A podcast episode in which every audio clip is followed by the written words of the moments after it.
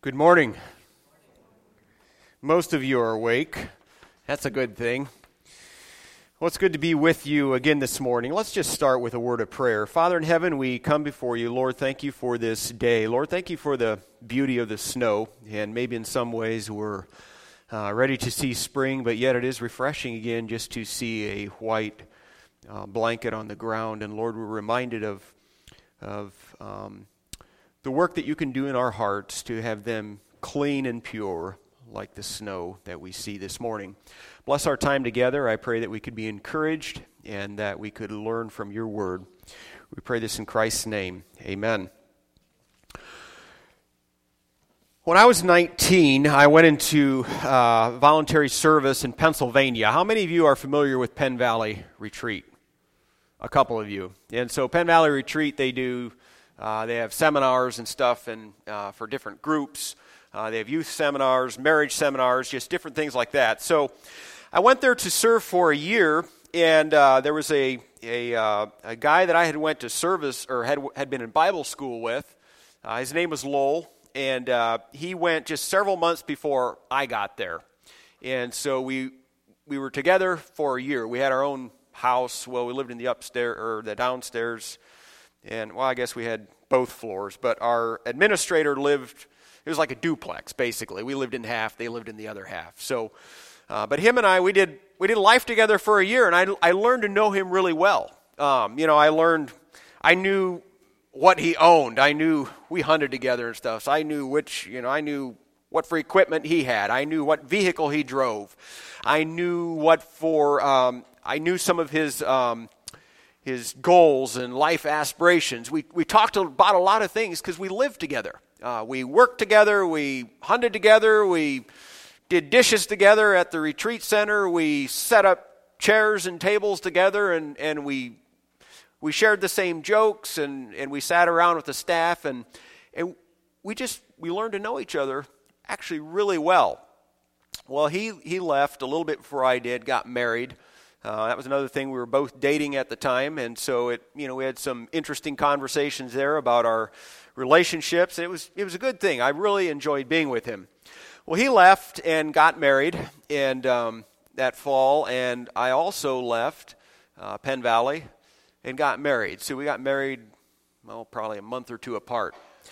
And he was from Kokomo, and so we're, you know, we're not that far apart, and so occasionally we would get together as couples uh, young married couples both didn't have children, we'd get together for the weekend and we'd go for supper and hang out and do stuff. Or we'd get together and the ladies would go shopping and we'd go hunting, you know, or do something like that. And so we kind of kept up on our relationship for quite some time. Well, what happened is we started having children and we got together less and less, and um, our paths kind of started separating a little bit. Well, about, I don't know, it's probably been eight to ten years ago, Lowell took his family and moved to Bonners Ferry, Idaho. Uh, it's a little bit of a haul. If you Google Bonners Ferry, Idaho, and put it in your, I just did it the other day, it says travel time is one day, four hours. That's literally what it says. It's a long haul to Bonners Ferry. And so I have just kind of lost contact with him. I mean, we, you know, I'll see him post something on Facebook, but that doesn't really count as far as knowing him, right? Um, but I, I, kind of, our, our worlds are so far apart that I don't really know who he is today. I know what he does for an occupation. I don't really know what that looks like. He's a mail carrier. What does that mean? I don't know. I, I, I know he delivers mail, but how would that look? I, I could walk up to his front door of his house and I wouldn't have known who lived there because I'd never been to his place. I could have passed him on the road. We could have passed in vehicles. I probably wouldn't have looked twice at him because I don't know what for vehicle he drives. I don't know his children. I could have probably recognized them and said, Well, I wonder if, you know, that's maybe one of Lowell's children. But I didn't know them, I didn't know their names. And uh, this past summer, we were on a Western trip, and we made a point to put Bonners Ferry in our western trip. And it's, you don't really go past Bonners Ferry. You kind of have to drive up there. It's out of the way. Um, we started looking at how far we have, and we were like, well, we can't go to the Grand Canyon and Bonners Ferry, not in three weeks. It's too far apart. So, anyhow, we went and visited Lowell, and we, we just had a good time. We spent a lot of time uh, laughing together, talking about our time of service together, and catching up. I rode with him in his Jeep one day. We delivered mail, and we just we had three hours of mail delivery and lots of talking, and and it was just it was good to connect again. And we spent time with their their family there, and uh, that was in July. And when I was studying for this uh, message, I was, you know, I just had to wonder, okay, how much have I interacted with him? And so I pulled out my phone, I checked my WhatsApp, I messaged him in September and December, and here it is, February. So again, our worlds are separating because of lack of contact. If I was to change that, in your perspective, what would I need to do? If I would say, I really want to know him, I really want to know who he is and what's going on, what are some things that would have to happen? Give me some suggestions. There's no right and wrong answers here. I would have to take the time to do it, being more specific. Okay, so I would have to take make time to intentionally message him, talk to him. Yeah, what else? Okay. So you're saying voice messages might be better to hear hear him talk and say something rather than just texting a little bit. More than once a month. What else?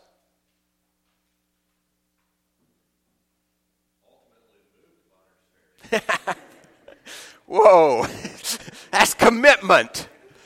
But that would change our relationship, wouldn't it? Because if we'd be in the same community, we would start doing some of that interaction, right? We would see each other more frequently.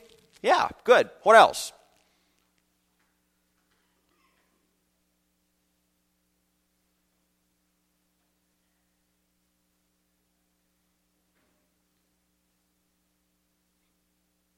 What does it take to have relationship? Intentional because we don't know how to sum it up. We just say intentional, right? Because there's just a lot of different parts of relationships. It takes it takes time. It takes effort. Uh, you must communicate. Um, maybe some of it is uh, asking questions. It's interesting. Well, I I texted him this week just uh, just because he was going through my mind to send him a message. How I enjoyed being there with him this summer. And wouldn't you know, like a day later, he he texted me back and had some questions. They were church stuff. He was wanting to know, yeah, he just had some questions for me. So we have begun to interact a little bit more, probably uh, just because we were together last summer. If it wouldn't have been for that, um, he probably wouldn't have uh, texted me and asked me those questions.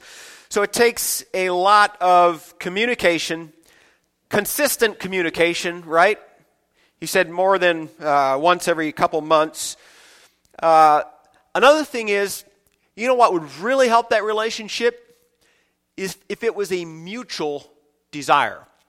If both, if, if both of us would say, you know what, we're really missing out on each other's lives, let's just, let's try to communicate more. Wouldn't that change things? So now it's not just me texting him all the time, but maybe every now and then he would message me or call me and we'd have a conversation. So it, it, it helps when there's mutual desire. Um, even prior, prioritizing our lives to include each other.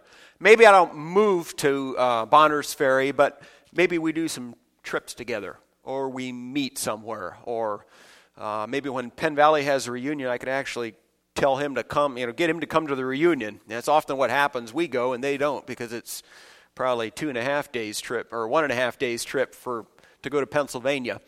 And so we could do some things like that to intentionally spend time together that would help our relationship. It would uh, help us connect. It would help us to know each other better. Um, this weekend, the theme, and I didn't clarify this last night maybe, but the theme is Where is God? And last night we talked about that. Where is God just in our lives? Where is God in the, the good parts of life and the bad parts, the tough times, right? And so, what can I see God in those times? And this morning I want to talk about where is God in my personal life. If God is the God that He says He is, and we believe He is, we believe that He wants a relationship with me, He wants a relationship with you. If God is that kind of God, why does He feel so distant at times? Why does it feel a little bit like my relationship with Lowell, where it maybe every three months, oh, I, I hear from him a little bit. Why does God feel so distant? Can you identify with that? Are there ever times in your lives that you feel like God is just distant? He's quiet. Where is God in our personal life? We're going to look at two men this morning in the Bible that had a um, that had good relationships with God, and we want to learn a little bit from them and then hopefully look at two spiritual disciplines that we can implement in our lives to help us relate to God. Think of all the men in the Bible. I'm just curious who you'll come up with. Two men that you think had good relationships with God. Job. David. Boom. Who else? Daniel. Jesus. Absolutely. Not a man, son of man, living in the flesh, right? Good. You got the two I was going to look at this morning. Um, David. Why do you say David? What is often, um, what is the, um, how is David described in the Bible? What is he known as? Man after God's own heart. That's right. And why was he considered a man after God's own heart? Maybe we need to look at that. You know, I would love for after I pass away, somebody said, Yeah, Kendall, the man that knew God. Wouldn't that be an honor? David, the man after God's own heart. What was it that made people look at David and say, that man had a man after God's own heart? You know, there are different things that, that uh, we can read in Scripture that allude to that very fact, or that's where we get this idea that David was a man after God's own heart. And I'm just going to read uh, three scriptures quickly that uh, talk about David and refer to that or maybe give us a picture of why he's called that. The first one is in Acts chapter 13, verse 22, and it says, And when he had removed him, referring to Saul, the king, it said, When he had removed him, he raised up unto them David to be their king, whom also he gave testimony and said, I have found David, the son of Jesse, a man after my own heart. And then here it gives us a little clue, which shall fulfill my will. I think the first thing that I see in this scripture is that God chose David or he he had relationship with him. The reason their relationship uh, was considered a close relationship is because, according to this scripture, David was a person who would do what God wanted him to do. He was going to be full faithful in filling out what God wanted him to do. And that's what this scripture is saying. Another scripture is Psalm 42, verses 1 and 2. And I read this last night when we were, right at the end, when we were looking at um, how we can respond to God about uh, tough things in our lives. Psalm 42, verse 1 and 2, and says, As the hart panteth after the water brooks, so panteth my soul after thee, O God. My soul thirsteth for God, for the living God. When shall I come and appear before God? I think this shows David's love for God. David had a desire to have relationship with God. It wasn't okay, we, we know that God has a desire for relationship with us. God wants us to have a relation. He wants to have a relationship with us. He, he will fulfill his side of that. Okay? He's going to be faithful in his pursuit of us. But here, David is is re- also reflecting his desire to have a relationship with God. So somebody mentioned in our uh, scenario of, of my friend Lowell and I, or maybe I, I pointed out, I guess, it, if, it, if it's a mutual desire, if, if both sides want relationship, it can flourish and it can grow. And that's what David is, is showing here. He's showing a passion to know God. He wants to know God.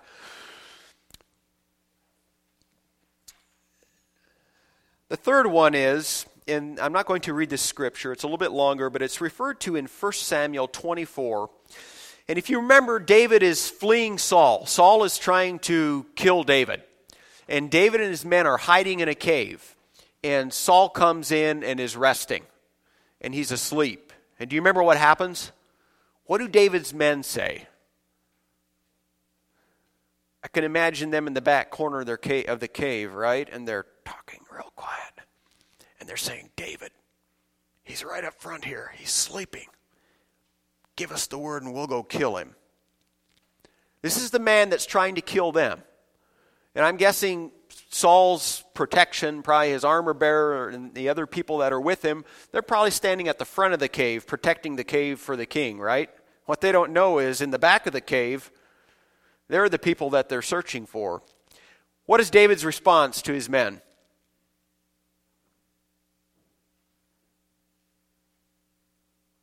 Go for it. He's the Lord's anointed. He tells them, no, we can't do that. Now, in, all, in my human mind, it, makes, it would make sense, right? wow, God, you delivered him into our hands. This is amazing. But that's not what he does. And his men around him were encouraging him to do that. David is a leader who leads people, he doesn't follow them. He chooses the right thing to do over what the other people around him are calling him to do, asking him to do, inviting him to do. David is a leader. He follows through on what he knows God wants him to do. I want to look at different, some different characteristics of David, and uh, it will help if you look up these scriptures. There's just uh, one verses or one verse, one verse at a time, and read them, and then we'll just uh, make a comment about what that scripture tells us. So I'll give out these scriptures, and if you uh, just raise your hand or repeat the scripture actually, and then look it up and be ready to read it when I call for it. First one is Psalm 27 1. Okay, 27 1. Next one is Psalm 18 1. Back there, uh, Benson. The next one is Psalm 4, verse 7. Psalm 4 7. Psalm 9 1 chapter 9 or Psalm 9 verse 1, Psalm 25 11. Okay? Psalm 119 34. One of the ladies. Psalm 119 34. Thank you, Amy. Okay, if you would read Psalm 27 1, nice and clear for us.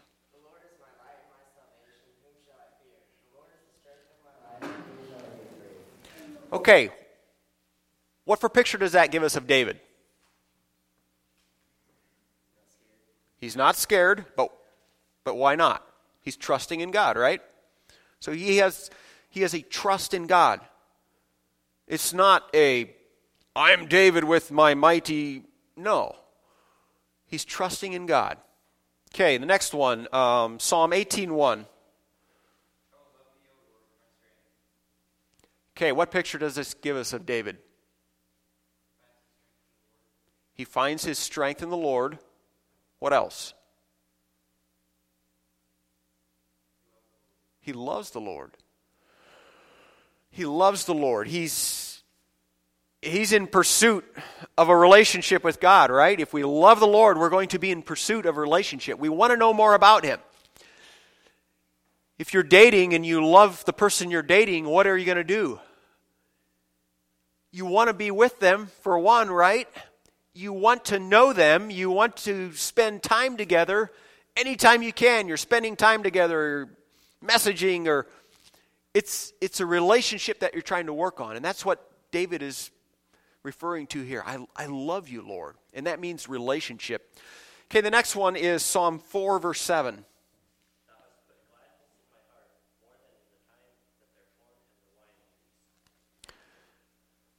What do we see in David's character here?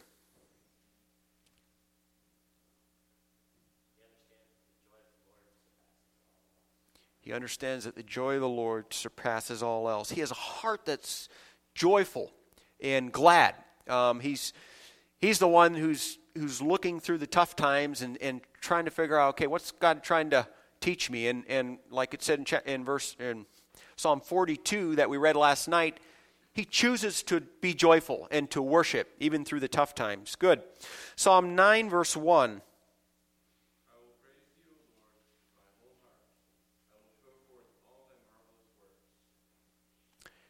Okay. What for character do we see in David here? What is evident? What's he doing? Anyone can respond. It doesn't have to be the one who read the verse.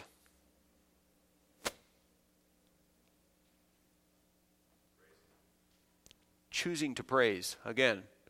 Yeah. Good. Psalm 25 11.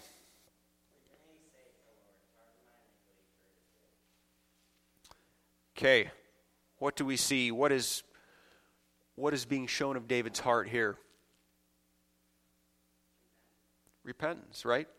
He's sorry for the sin that he, that he um, made, that he committed. Psalm 119 34.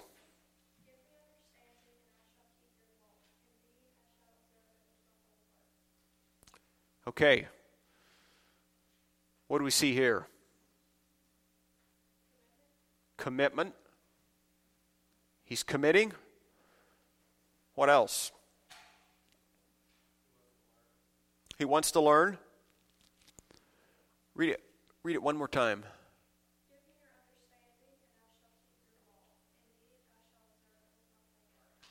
Indeed, I shall observe it with my own heart.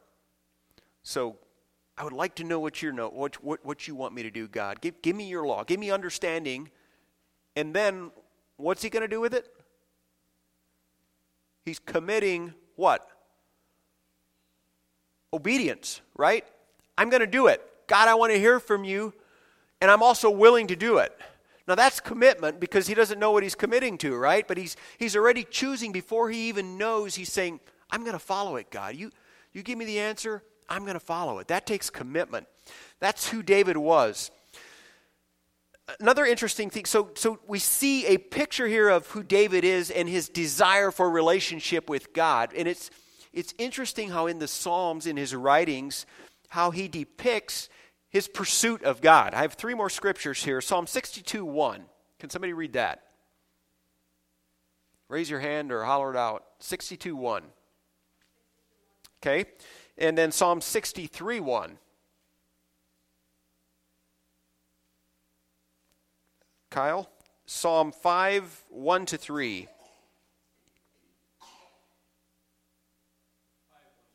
Thank you. Okay, 62 1.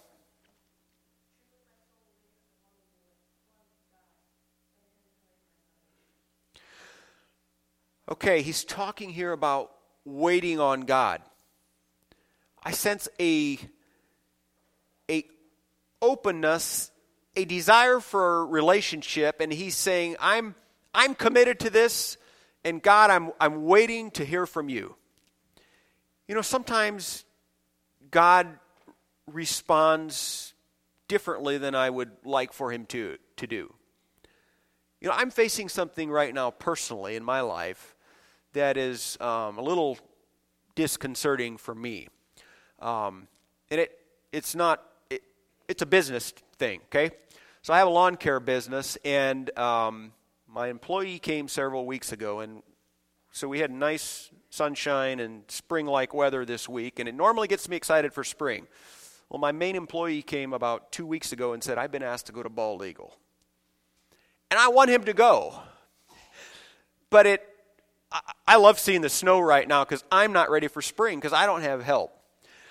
And so I've been praying about this, and you know, I would love if God would just, you know, let's pray about it. I would love for you to give me this answer now so I know how to move on, so I can be uh, at peace with seeing spring come. But that's not how God works. And I, I sense in David's heart a connection, wanting to hear from God, but saying, God, I'm, I'm just going to wait on you. I'm patient. I'm going to be patient. But I'm here. Lord, when you choose to speak, I'm going to hear from you. Has a patient character. Psalm 63, verse 1.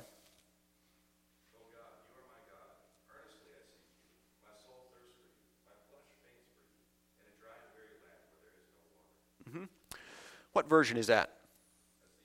Okay. I think in the King James it says, Early I will seek thee, instead of um, earnestly or. But this gives a. So if I read it in the King James, it may sound like, oh, early in the morning. But when I, when I read it, when I look at it in that, um, uh, that translation, or when I look at actually what the verse is saying, I, I think it's referring more to when I'm in a tough spot, I'm going to come to you quickly. You know, I tend to wait until things are, you know, I try to, okay, I can figure this out. You know, we, you know, I make a bunch of calls, maybe trying to figure out who could help me this summer. And finally, there's, okay, I can't figure anything out. Now I need to pray earnestly, right? And David's saying, that's not, I choose not to do that. I'm going to come to you first, God. So when I face something, my first response is, ah, I just need to pray about this. God, give me direction. And so it's going to him quickly rather than waiting till the lat to the end and then going to him. Okay, Psalm 5 verses 1 and 3. 1 1 2 3, sorry.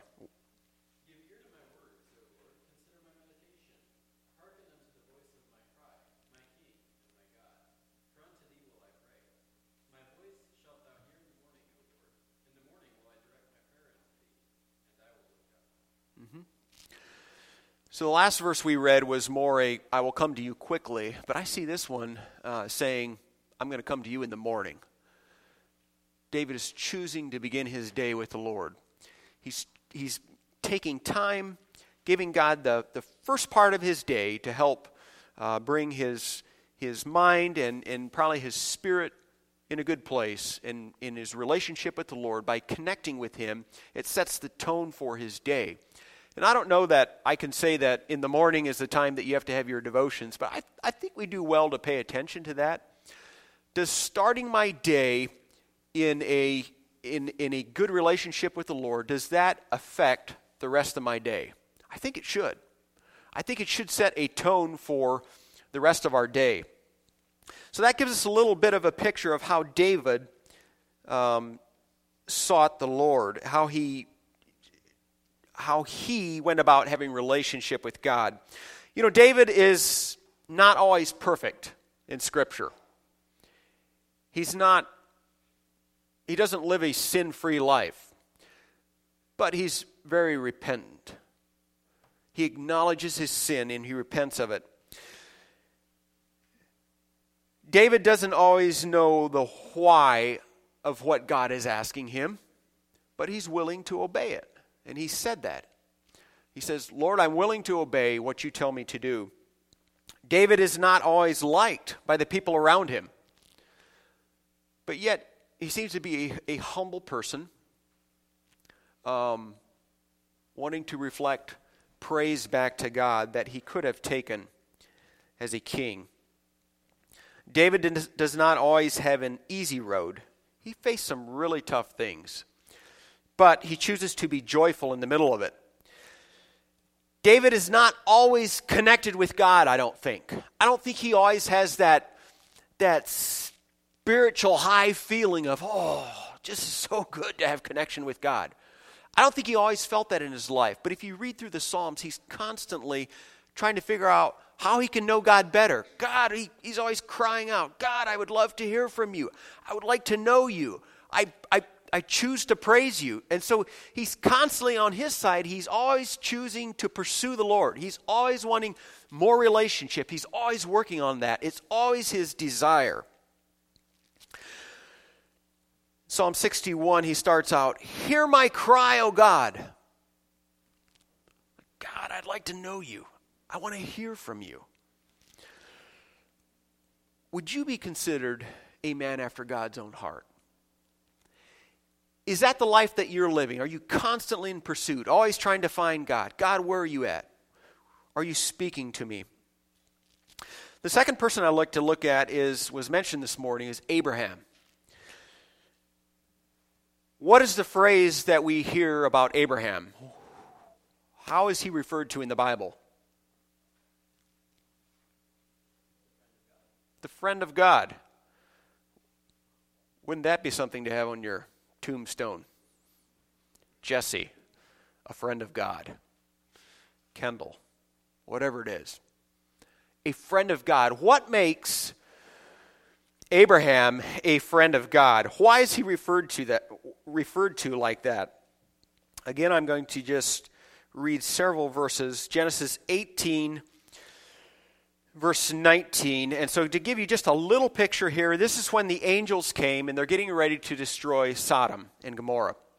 And they come to Abraham's tent and they're, they're getting ready to leave. And as they leave, um, we get a little picture into God's mind. And God is questioning.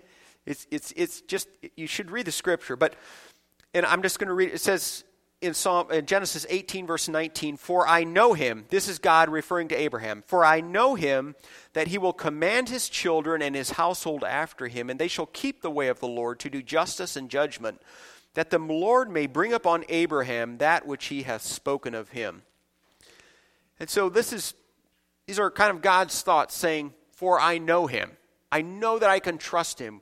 God knew who he was. There was obviously a relationship there with him that God had confidence that Abraham uh, would teach his family that he was a trustworthy person, that he could uh, let Abraham know what was going to happen with the destruction of Sodom and Gomorrah.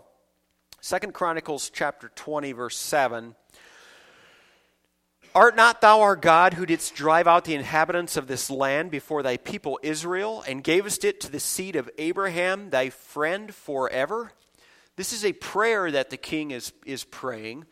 And he's just, in his prayer, he refers to Abraham, and he just kind of, like it just, like you would use a last name. Um, it's not just referred to as Walter, but it's like Walter Gingrich. And that's a little bit what the Lord is doing here. And when he says, Abra, or, or what this king is doing, he refers to Abraham, and then he says, the friend of God. And so it seems like, however Abraham lived his life, it was evident to the people around him that he was a friend of God. James chapter 2, verse 23, it says, And the scripture was fulfilled which said, Abraham believed God, and it was imputed unto him for righteousness, and he was called the friend of God.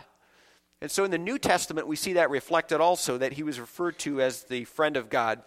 So, why was Abraham God's friend? Was he perfect? You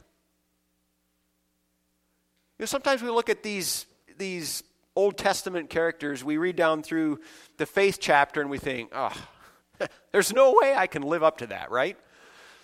But if you look at those men's lives, they weren't perfect. You know, Abraham, and I just briefly went through his life story. I'm just going to hit a couple highlights here. Do you remember when they got to Egypt? What happened? Abraham's worried about his wife. He thought she was a beautiful woman. She must have been a beautiful woman. And when they got to Egypt, Abraham said, You know what? This is going to be trouble for me. If I tell them this is my wife, they're going to kill me. And so he, he lies about his wife. And you remember what happened? Sure enough, Pharaoh took Abraham's wife from him. And I guess Abraham was okay with that because it doesn't seem like he did a whole lot about it. And pretty soon, plagues start happening, and Pharaoh starts realizing that, hey, something isn't right here. And eventually, Pharaoh sits down with Abraham, and in our words, he, he chews him out. He tells him, he said, Abraham, why did you do this? I mean, what would have happened if I would have actually taken her as my wife? And so Abraham made that mistake. He lied about his wife uh, Abraham doubted when God promised him a son. In fact, it's, it said he laughed. Um, I, I'm not sure what all that means, but it seems like Abraham is, there's no way. He, so he doubted what, what God was promising to them in, in Genesis chapter 17. He also, he was, um, he got tired of waiting on God. He became impatient in waiting for his promised son that God had promised, right? And eventually, what does he do? He takes Hagar, his, his wife's um, handmaid, he takes her, and um, for his wife and has a child with her. And so he becomes impatient. He, he can't wait on the Lord. He's not willing to wait until God plays, makes everything play out. And then, when he meets Abimelech, what does he do? Still got the same wife, Sarah. So when he meets this man, what does he do? He lies about her again. You would think after the first time he would learn, but he doesn't. He does the exact same thing. He comes in and he, he makes up a story and says, you know, just alludes to the fact that this is, is not his wife. And what happens? Abimelech takes her, and eventually uh, he has a dream, and it's it's related. It's it's the dream is interpreted, and he fi- figures out that this is not Abraham's. Uh, this is Abraham's wife. And so he goes back to Abraham and he, he chews him out again, right? Round two, you would think Abraham would learn. What I'm saying is, Abraham is not a perfect man. He's made mistakes, but why is he referred to as a friend of God? What is it about him that people in, this, in Scripture would refer to him as the friend of God? There's a verse in 1 Samuel chapter 15, and this is after um, Saul made some mistakes, and I'm not even going to go into that story, but um, I'll just quickly. Saul was elected by God, and, and he liked to be seen for what he did. So he was he was trying to receive glory to himself, and he did he did things that he thought he did what what he thought was best in his own mind. Okay, and if you remember, he made a sacrifice, and God was not happy, and so he sent Samuel to rebuke him. And Samuel, in his rebuke, says, I would rather have you obey me than worship me. That's in my own words. You know, God rejected Saul because of his disobedience. But in the same way, I think God accepted Abraham because of his obedience. How he was committed to sacrifice his son, how he was called to leave his homeland, and he did it. It was a continued life of obedience. And when he made mistakes, he made them right. He went back and acknowledged them. You know, it's going to be impossible to connect with God and have relationship with him if I'm not allowing him to be Lord of my life. If I'm not allowing him and his Holy Spirit to not only change who I am, but also control who I am and where I'm going. When I think of David and Saul, I think of Saul as he's one who chooses obedience. He allows God to change who he is. As I think of David, I see a man in pursuit of God constantly. Everything he does in life, he's, he's trying to learn to know the Lord better. Do I allow God's Holy Spirit to change who I am? Do I allow Him to control me? Or am I like Saul sometimes? I make some, what I think is wise decisions in my own eyes instead of allowing Him to control me. Well, where is God in my personal life? Maybe you ask that sometimes. I'd like to look at two specific things that I think we can do to um, grow our relationship with the Lord. How do you even develop a, re- develop a relationship with God? What is relationship? Maybe we need to start there. A definition of relationship is the way in which two things are connected. The relationship to each other, we often say. Relationship is a connection, an association, it's involvement. What does it mean to have a relationship with our Heavenly Father? I think one way we can do it is by having what we, we call it devotions.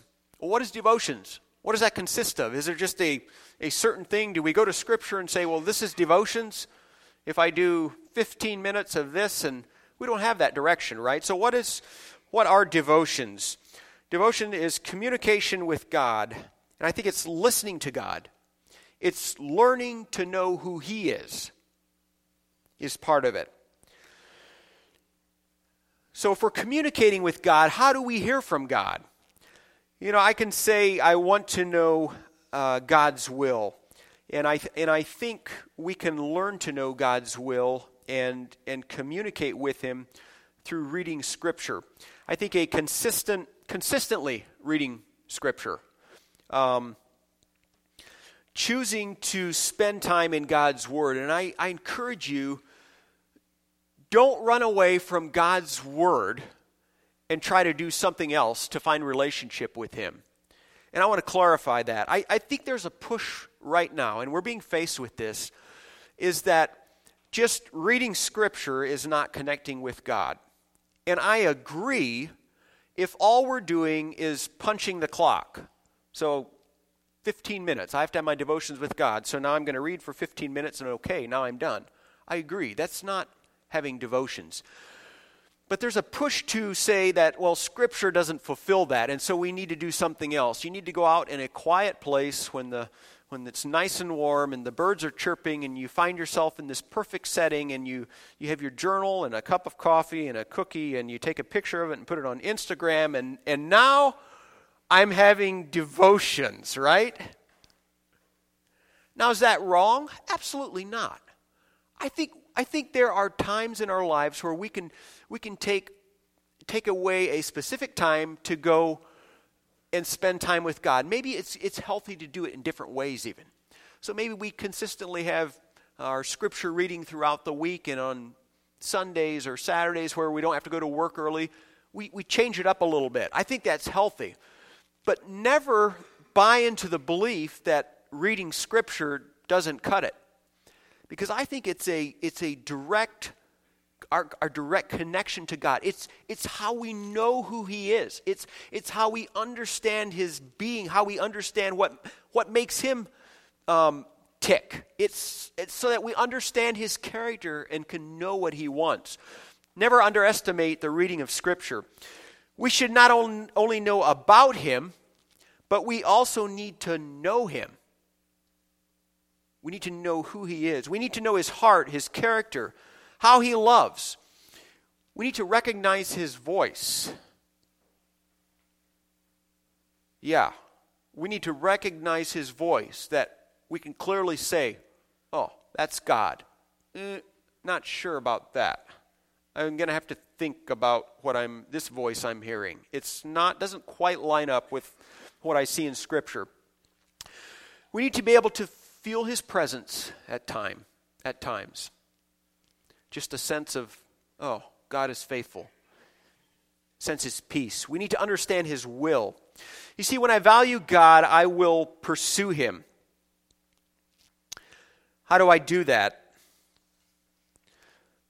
Listing three ways here. One is solitude.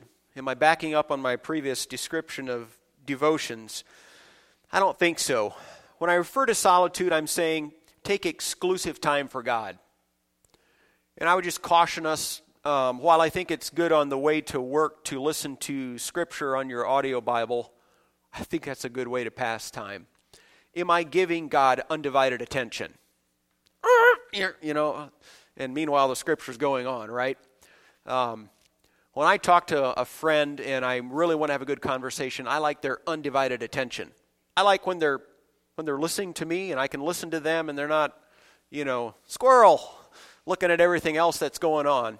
And I think God likes our undivided attention. He likes when we are when we spend time with him in solitude. When we meditate.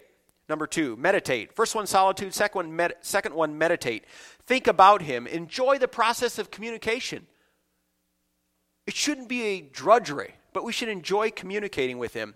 Number three, examine ourselves. Ask God to show you where you can grow. God, what, what do you want me to change? This is devotions. This is spending time with Him. It's learning to know Him. God, what do you want me to change? What, what do you want me to hear? What do you have for me this morning? You know, I think God does feel close and personal when we know Him because there's a relationship there. There's a connection. Spending time with God does not always result in this spiritual high, like I said. It's not just, it's not always just this excitement and, and uh, inside of us there's just something that, whoo, oh, that felt really good. I really connected with God. There are those times that we experience. But don't base your relationship on emotions. Our emotions are really finicky. They go up and down a lot, and some of us more than others. Some of us are maybe too even keel where we don't sense the highs that we should when God is speaking to us, okay? Others of us are high one day and low the next day. Oh, God is with him. No, he's not. I'm with him. No, I'm not, right? So we need to learn to have a relationship with God that is consistent. Oh, God, that it feels really good to be close to you. I just sense you talking to me.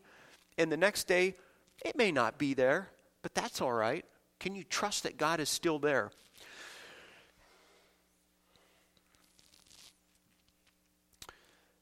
So that's devotions. The second one is prayer. What is prayer? The definition of prayer is a reverent petition to God. It's kind of an okay definition. That's just a dictionary definition. Another definition that they give is the act of making a reverent petition to God or another object of worship. Now, we would d- disagree with that, right? We wouldn't pray to another object of worship. The third one I like is the act of communicating with God, such as in devotion, confession, praise, and thanksgiving. So, all of those can be a part of our prayer, and I think they should be a time where we connect. Uh, we're giving devotion, we're giving Him praise, we're giving Him thanksgiving, maybe confession about something that happened yesterday, an attitude, or whatever it is. A.B. Simpson says prayer is the link that connects us to God. Prayer is the link that connects us to God. And I think we should uh, strengthen that link. Three things. Prayer is a time to make requests. Philippians 4 6 says, Let your requests be made known. It's a time that we can bring things to God. But in our culture, the way we're the way we have grown up, the way you're being trained in 2024 is a instant gratification culture. Prayer is not the Amazon of your Christian life. You do not have, I don't know, God Prime or whatever we want to call Amazon Prime. It is not the type of thing where I have this request, and so I, I, I, I come to you, God, and I search out what I want, and yeah, right here, this makes sense. And now I click on it, right? We have the one click ordering or whatever on Amazon Prime. I Yep, I want that one, God, and it'd be nice two days if I could. I'll be patient for two days, but can you deliver it, right? And then when we get it, we look at it and, ah, oh, no, God, I don't like that one after all. So free delivery, we send it, or free shipping, we send it back, right? Because I don't like what he sent. Prayer is not the Amazon of our Christian life. Sometimes it's hard. Sometimes I don't, I, I, I know I have this problem. I don't even know the answer to it, right? And then I, I don't know when the answer is going to come. I don't know what the answer is going to be, but can I be patient in my time of prayer and wait? Ask God for guidance. Ask for God's presence. Ask for His wisdom. You can always ask, in the, ask those in faith, knowing that He wants you to have those. He wants you to have His guidance. He wants to give you His guidance. He wants to give you His presence. He wants to give you wisdom. Number two, prayer is a, is a time of communication, a time to communicate um, joys, disappointments, dreams, questions, discouragements. Just like a good friend in your time of prayer. God, what do you think about this? What do you think I should do here? Oh, that was really discouraging last week, God. That's the kind of relationship we can have with God. He just wants to hear from us. It's a time for us to express our love and experience His love. And God always listens. He's always faithful in listening. He can always hear us. He's not the type that gets distracted. He's faithful to hear us when we pray. Prayer can happen anywhere. 1 Thessalonians 5:17 talks about pray without ceasing. What does that mean? Should we always be repeating prayers in our mind. I don't think so, but we should have a mindset of prayer where something, when we're faced with something, my first inclination is to say, oh, I need to pray about this. Not only that, but I think we can, we do well to learn sentence prayers. often we, and, and I'm okay with how we pray as a church. We, we take a time and, and we stand and one person prays and we listen to that prayer. But there are times, and, and I like to exercise this in, in uh, when, there's a, when it's a group setting. And so you're, you're praying with six other men. And I like to sometimes just say, well, let's pray about this situation and let's use sentence prayers. Are you familiar with that concept? So what happens, we just go around and I say, God, Walter's facing something. Sorry, Walter, I know your name, so I'm picking on you. You're in the front row. Walter's facing something here, and, and he doesn't know how to go forward. And then he says, God, we've seen Walter be faithful to you before. Can you give him direction? And then somebody else says a sentence. So we're not ending the prayer, but we're just giving sentence prayers. And it, it, it has, it gives a, it gives a feel of relationship with God where we're just talking to him. And I think we need to be careful not to lose the holiness of who God is. God is awesome. We're coming into his presence. Don't lose that. But let's not let's not forget that God is also a personal God. He's both. He's a God of thunder, right? But he's a God who cares. And he's a God who wants to hear from us personally. A healthy relationship has dialogue. We both need to hear and speak in a relationship. You know, what if I decided after this weekend I'm going to pursue, pursue my relationship with my friend Lowell? What if I decided, you gave me some good ideas, I'm going to text him every week? And so I text him, good day yesterday at church, you know, here's what I'm doing this week. Send it off. Crickets for a week, right? I don't hear anything from him. What if I would ask him to visit again? What if I would inquire, like, we had so much fun at your place last summer. Would it be okay if we came back this summer? And what if he would say, man, we loved having you guys here. It was so much fun, but I don't think it's going to work this summer.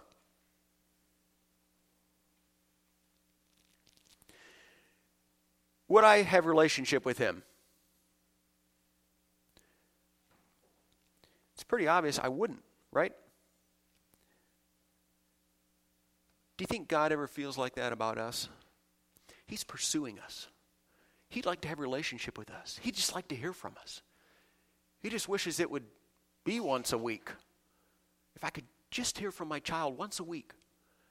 If I could just hear what they're facing.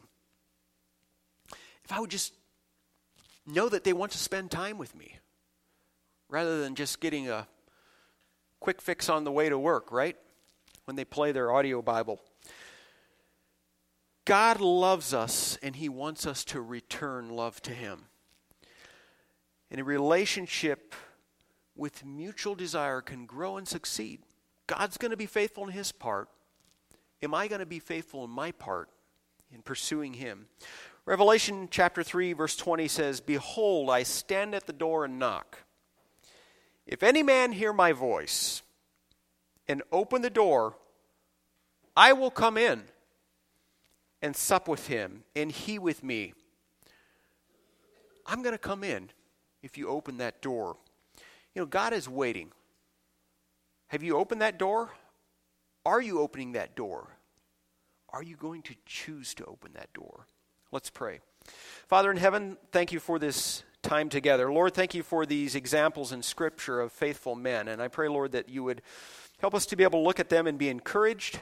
May we grow in our, our uh, walk with you. Give us, give us the strength, Lord, and the, the uh, commitment to pursue you. Lord, thank you for your never ending love. Lord, thank you for the desire for connection that that you have for us. Lord, thank you that you are that you are always faithful in that. Lord, help us to uh, pursue you with our hearts. Lord, my desire is for each of these youth to, to um, experience a changed life led by the Holy Spirit that has a personal relationship with you. We pray this in Christ's name. Amen.